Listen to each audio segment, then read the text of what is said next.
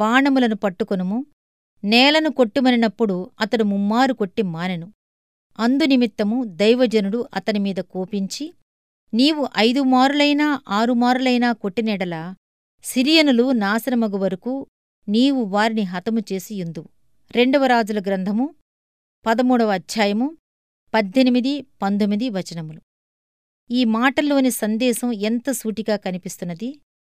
యహోయాషు తాను చెయ్యవలసిన పనిని రెండవసారి మూడవసారి కూడా చేసినందుకు మురిసిపోయి ఉండవచ్చు. అతని దృష్టిలో ఇది విశ్వాసకార్యమే. అయితే దేవుడూ దైవజనుడు అతని మధ్యలో ఆపినందుకు చాలా నిరుత్సాహపడ్డారు. అతని కొంత దొరికింది. చెప్పాలంటే చాలా దొరికింది. పరీక్షలో అతను ఎంతవరకు నమ్మి ఆశించాడో అంతవరకు దొరికింది.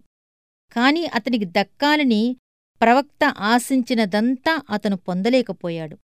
ఆశీర్వాదంలోనూ వాగ్దానంలోనూ ఉన్న పరిపూర్ణతలోని అర్థం అతనికి తెలిసి రాలేదు. మనుషులందరూ పొందగలిగేదానికంటే ఎక్కువే పొందాడు. కాని దేవుడు ఇవ్వగలిగిన దానంతటినీ పొందలేదు. మన జీవితాల్లో ఇది ఎంత ఉపయోగకరమైన సందేశం! ఈ దేవుని వాక్యం హృదయాన్ని ఎంతగా పరిశోధిస్తుంది! చివరిదాకా ప్రార్థన చెయ్యటమనేది ఎంత ముఖ్యం!